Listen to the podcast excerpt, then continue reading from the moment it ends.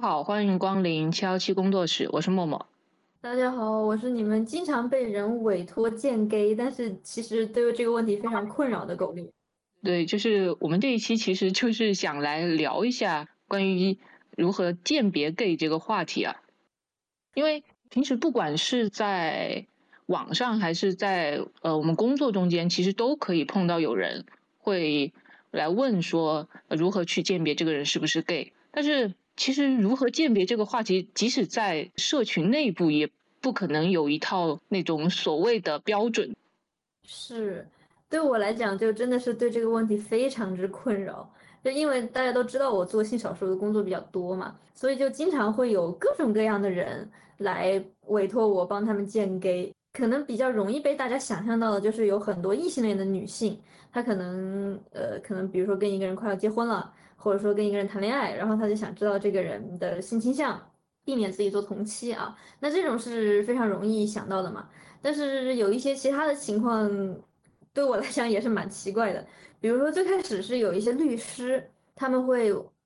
拜托我去帮他们鉴定有一些人是不是 gay。一般情况下啊，会是他们的这个对方的当事人，就离婚案件当中对方的当事人，他们怀疑这个这个男方是 gay，然后自己帮女方离婚，就希望能够通过对方是 gay 的这个点，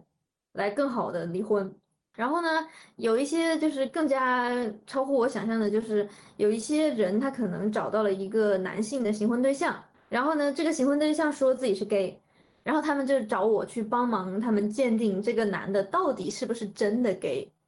这个虽然说说起来有点奇怪，但是我觉得如果从女方的层面去理解的话，她可能会觉得说，我本来是想真心诚意的去找一个就是 gay 结婚嘛，但是如果这个男的是个异性恋的话，他可能会觉得就是自己被反向骗婚，或者是可能会对自己的人身安全有一些考虑，我是这么觉得。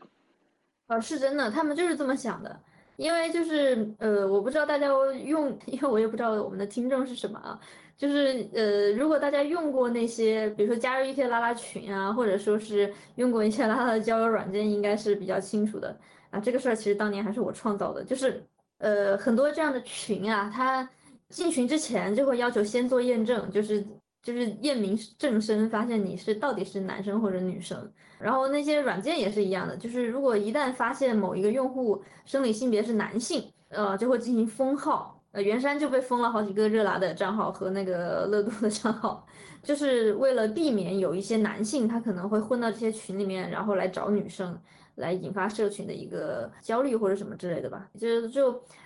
谨防男性进入是拉拉社群里面一个。可以说很常见很普遍的一个需求吧。然后到了行婚的这个关系里呢，他们一般会想的就是说，就我现在找一个新婚对象，我就希望他真的是 gay，因为现在他们会担心说会不会是一些直男，就是假装行婚，然后就就可能是比如说猎奇心理啊或者什么之类的，然后想要跟一个女同性恋就是进行接触，然后甚至有一些呢，因为呃经济的原因嘛。有一些行婚的人，他行婚之后就各过各的，只是办这么一个手续，领那么一个证而已。那有一些人行婚呢，他可能就基于各种各样的原因，他没有办法，他必须住在一起，只是说分房睡或者什么之类的。那这种情况的话，那他就更恐惧了。如果万一是一个直男，对吧？那后面会发生什么事情，其实是不可想象的。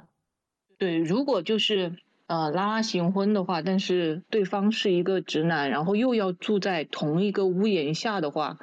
我其实还就感觉蛮能理解那个女生的一种恐惧的，而且现在本来就是就男女比例失调嘛，也许有的男的他真的会想用这种方式去结婚吧，就不能排除这个可能性啊。虽然我没见过，但是这个不能排除这个可能性嘛。呃，总之我第一次听到这样的业务的时候，我整个就愣了半天，不知道怎么回应就。首先给大家讲清楚啊，律师业务绝对没有一项是可以去帮大家签 gay。一般一般来找我的这些，要么就是关系比较好的朋友啊什么之类的。普通的客户让我帮他干这个，我也觉得够别扭了。那其实就是你平时有没有就听说过比较普遍的一种如何鉴别对方是 gay 的方式？哎，就真的是一言难尽，因为我。你知道我我我知道网上有非常多的方法，就是说，呃，比如说穿什么样的衣服，穿什么样的袜子，或者拍什么样的照片，或者是什么会化妆什么之类的，就是 gay。那因为我见过的 gay 太多了，你知道吧？我就发现这个什么样都有可能是 gay，什么样的也都有可能不是 gay。所以一般当一个人来找我让我见 gay 的话，那除非是那种真的特征太过于明显，当然特征特别明显也不见得是 gay。比如说，比如说之前有人说什么那个穿袜子就是穿那个很长的那种白色的袜子，然后一直到什么小腿，然后然后如果上面有还有彩虹，那就更像了什么之类的，或者说是穿那个到膝盖的短裤，就就是 gay 标配什么之类的，就这些都是网上很很火的一些言论啊。但是我真的见过穿成那样的直男。就是按照刚刚他说的那个服饰啊，就是什么到小腿的袜子啊、短裤的话，那他们不会就是觉得足球场上奔跑的那些运动员不都是 gay 吗？不是运动款的袜子，他们那个有有一个什么标准的，但那不重要。总之就是，尤其是在广东这样的城市啊，潮男特别多，你知道吧？你不能说就是穿成那样的就都是 gay，如果那样的话，嗯，有一些有一些区域可能就没有几个直男了，对。然后，然后又有说什么那个呃，能能够很专业的讨论什么化妆的技能啊，呃，或者说那个直男跟你去逛商场的时候就特别不耐烦，然后 gay 跟你逛商场的时候还跟你讨论什么这件衣服好不好看什么之类的，这个也也也很假呀，对吧？就我也见过很多很温柔很有耐心的直男，或者真的对什么事情感兴趣的直男，我甚至还见过很多直男小时候爱穿裙子的，那那那你也不能说他小时候爱穿裙子他就是 gay 呀。对吧？人家是直的不行不行的，就所以所以一般就是大家给我提这种请求的时候，我都特别的困惑，就我自己都不见得能鉴别出来哪些是 gay，然后你还让我去帮你鉴，所以一般如果是嗯确有必要的话，我可能会跟他们讲一些，就是比如说，呃，我们我们有客观可实操的方式，比如说你现在去下载一个那个 BlueD，。然后你你在它附近的时候，你就把这个软件打开，然后你看看它有没有注册什么之类的，就这样它是客观可操作的嘛。但是话又说回来了，注册 BlueD 的就一定是 gay 吗？你看，比如说我就注册，当然我现在被封号了哈。这个布鲁地关于那个不是男性的人 注册也是很严格的，对我被封号了。那有没有一些好奇的人啊什么之类的，他跑去注册一个布鲁地呢？这也是有可能的呀，对吧？所以这个事儿吧，它就是个玄学。甚至还有一种情况，你刚刚说到布鲁地，我就想到我表哥，感觉是在卖我表哥。他是直男，但是呢，因为他当时是学设计的嘛，就虽然说是一个刻板印象，但是学设计的这一块真的 gay 很多。然后他当时就是跟他的学弟他们是一个小组，结果他们那个小组除开他以外，全部都是 gay。而且呢，他的学弟还妄图就是把什么，比如说 Blue D 啊、Aloha 啊这种软件下载到下载到就是我表哥的手机上，所以学弟是出于什么考虑要给他下载呢？我不知道他学弟出于什么考虑，可能他学弟觉得我表哥不太值吧。好的，对，然后他他后来跟我讲这个事的时候，我就觉得特别的好笑。这个，你什么时候我们能采访一下这位学弟吗？我很想知道 gay 在什么情况下会给直男下载这些软件。他可能觉得说，就是我表哥的那个性向不太稳定吧，也许看多了就能变。所以你，所以这个学弟是你表哥的一个秘不秘密的公开的暗恋者。就其实除开这个软件这些，我还有我还看到过另外一种他们说见 gay 的一个方式，就是说喜欢看偶像剧、宫廷剧这些。还有综艺，特别是《康熙来了》，而且还不能喜欢蔡康永，一定要喜欢小 S。还有这种规定？不是规定了，就是就是刻板印象嘛，就是刻板印象会认为 gay 都很喜欢蔡依林和小 S。哦，对，小 S 自己不是说她是那个 gay 圈女神还是啥？就是我去真的认识非常多的 gay 的朋友，就是只要你跟他聊微信，然后不出五分钟，他一定会给你发一堆小 S 的表情包，尤其是什么翻白眼什么之类的。但是我也认识很多拉拉 也这样呀。那是因为然后那个蔡依林也是一样，我不知道蔡依林为什么突然就变成了一个 gay 圈的一个，但是就是我我确确实实认识很多 gay 的朋友，就是跟你聊天聊不到三句，他就一定要引用那个蔡依林的那个淋雨。是不是因为那个零和一的原因啊？这倒是给我提供了一个新的思路呢。我们我们这一期没有袁山，无法解答这个问题。可以事后去采访他。的人也没法解答这个问题，他也他也不符合这些 gay 的特征。哎，真的，我觉得袁山就是一个很好的例子，就是他他他很多时候都挺直男的，就是你看他这个人，你应该想象不到他是个 gay，就他那个身材长得在广东啊，在广东来讲也是比较比较粗犷的哦，因为他是北方人的那个血统嘛，然后他也他也不会就是很潮啊什么之类的，很少吧，也不是说完全不会，就就大部分时候好像也不会。然后就嗯，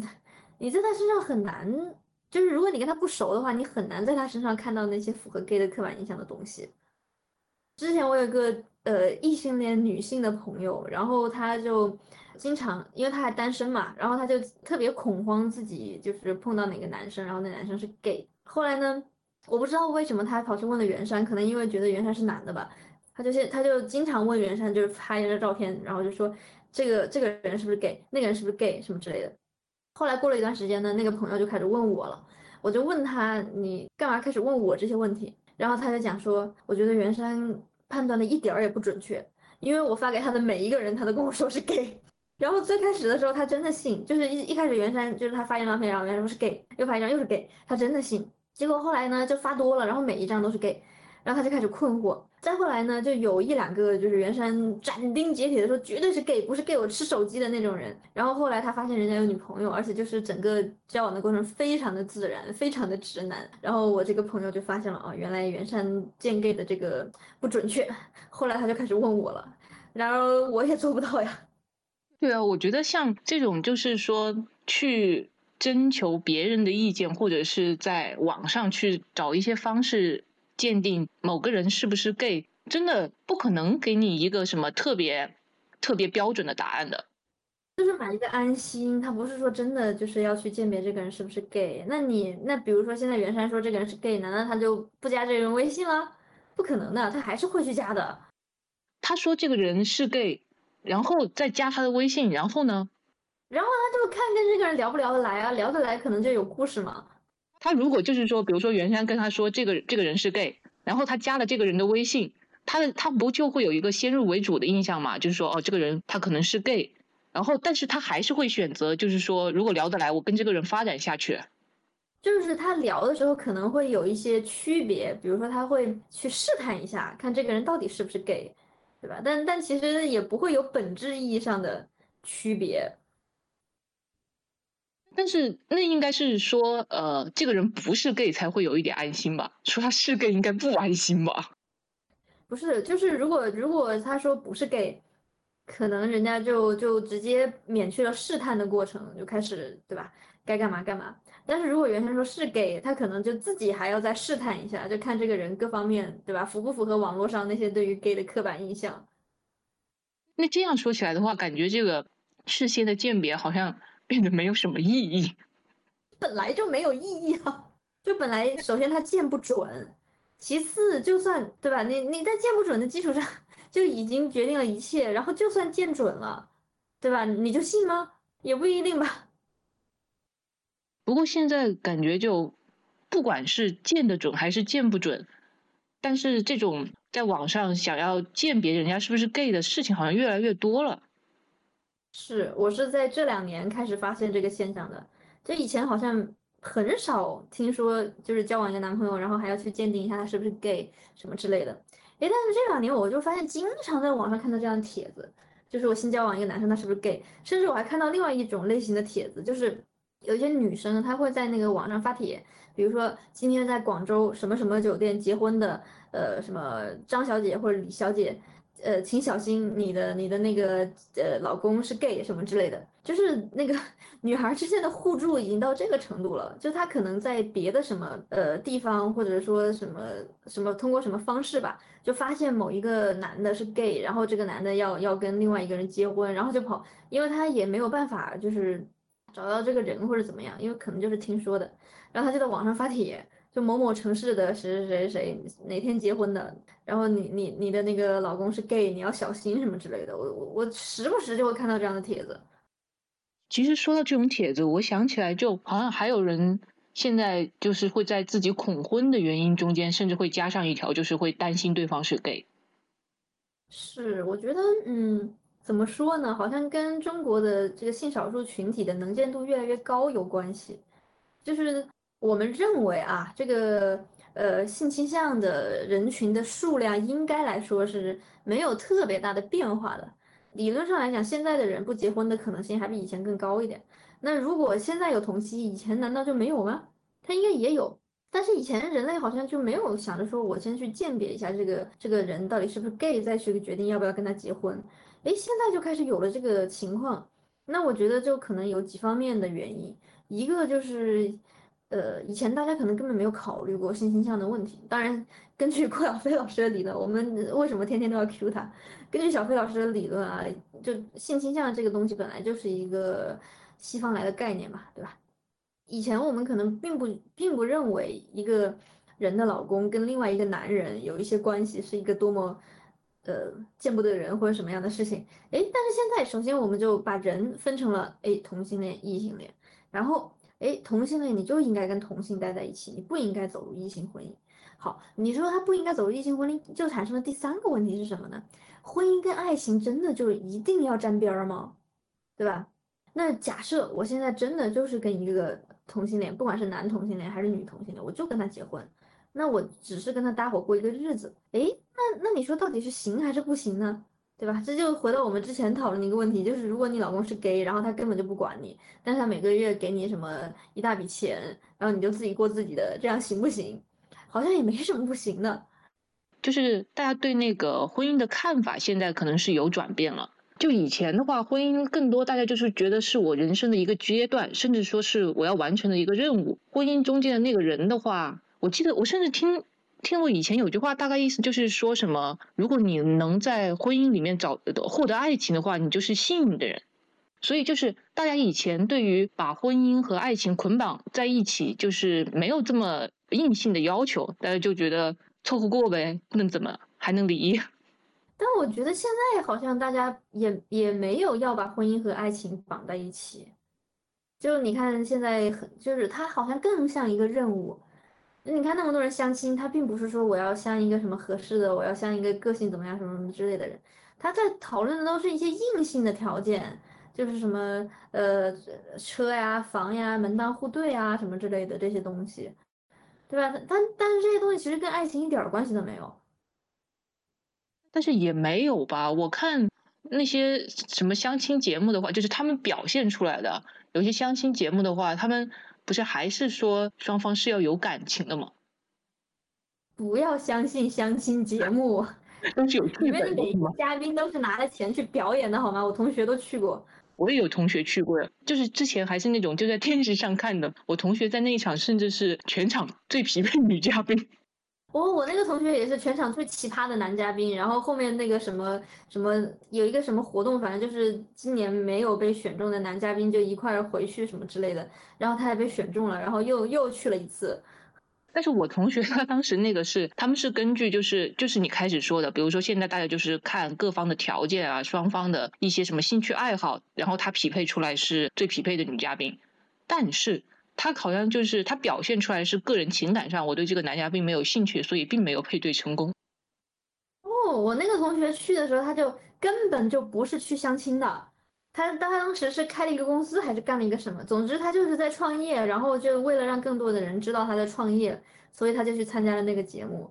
就是还挺火的一个相亲的节目，然后去完之后，我并不知道对他的事业有没有帮助哈。总就是因为他表现过于奇葩，就实在让人没有办法忘记他，所以他就还获得了二次出镜的机会。但是他也没有牵手女嘉宾，因为他他本来也不想牵嘛。天呐，我们怎么开始讨论这个了？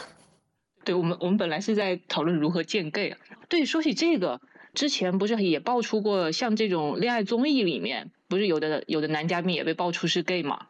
哦，是曾经有一个是律师，然后被爆出来是 gay，然后然后他那个节目还是跟一个女明星谈恋爱。不过那个节目里面的男嘉宾，应该最后他反正好像这个事情就就这么过去了，他也没有对这个事情发发表什么回应啊。其实完全可以想象的，你让他回应，他回应什么呢？好像回应什么也都怪怪的。其实，关于鉴定别人是不是 gay 这件事情，它背后的原因其实还挺复杂的。像我们如果只是把婚姻看作一种制度的话，你说要去呼吁那些 gay 不要进入婚姻，就我自己会觉得有点站不住脚。如果他真的就是跟对方讲清楚，或者是像我们之前其实有聊过的一个话题嘛，就是说如果对方一辈子那个男的一辈子都没有让女方。认呃知道他是一个 gay，而且他对女方也很好，他也尽了所有的他应该承担的一个丈夫或者是承担一个父亲的责任的话，那么你能说这段是一个什么失败的婚姻吗？嗯，我觉得怎么说呢？要看具体的情况。比如说一个 gay 他要去结婚，那他可能先跟这个女方讲清楚，就是比如说他可能会说我怎么性功能障碍什么之类的，我不知道，我胡乱讲的。总之，他就是讲清楚，他作为一个人类，在这个婚姻里会是一个什么样的状态。那如果那个女的能接受，那好像也没有什么不行的嘛。我觉得核心的问题就是不要欺骗。就是首先，我觉得这是不是同性恋这件事情本身就是一个很悖论的东西，对吧？那你这个性倾向也是流动的，而且你这个呃还有那么多的双性恋，对吧？那那你说，如果说我们要见 gay 的话，那我们要不要见双？那如果如果你嫁了一个双性恋，他最后还是去找了个男的，或者说他找了个女的，那那其实也不行嘛，对吧？所以吧，就这个见不见 gay，我觉得问题的核心就是这个人类他在这个婚姻里他是一个什么样的状态，然后这个状态是不是双方都能够舒服的接受的？如果是就 OK，如果不是的话，就算你不因为他是 gay 而跟他就是产生各种痛苦，那也有可能因为他出轨啊，出轨个女的，你男的就受得了吗？也受不了啊。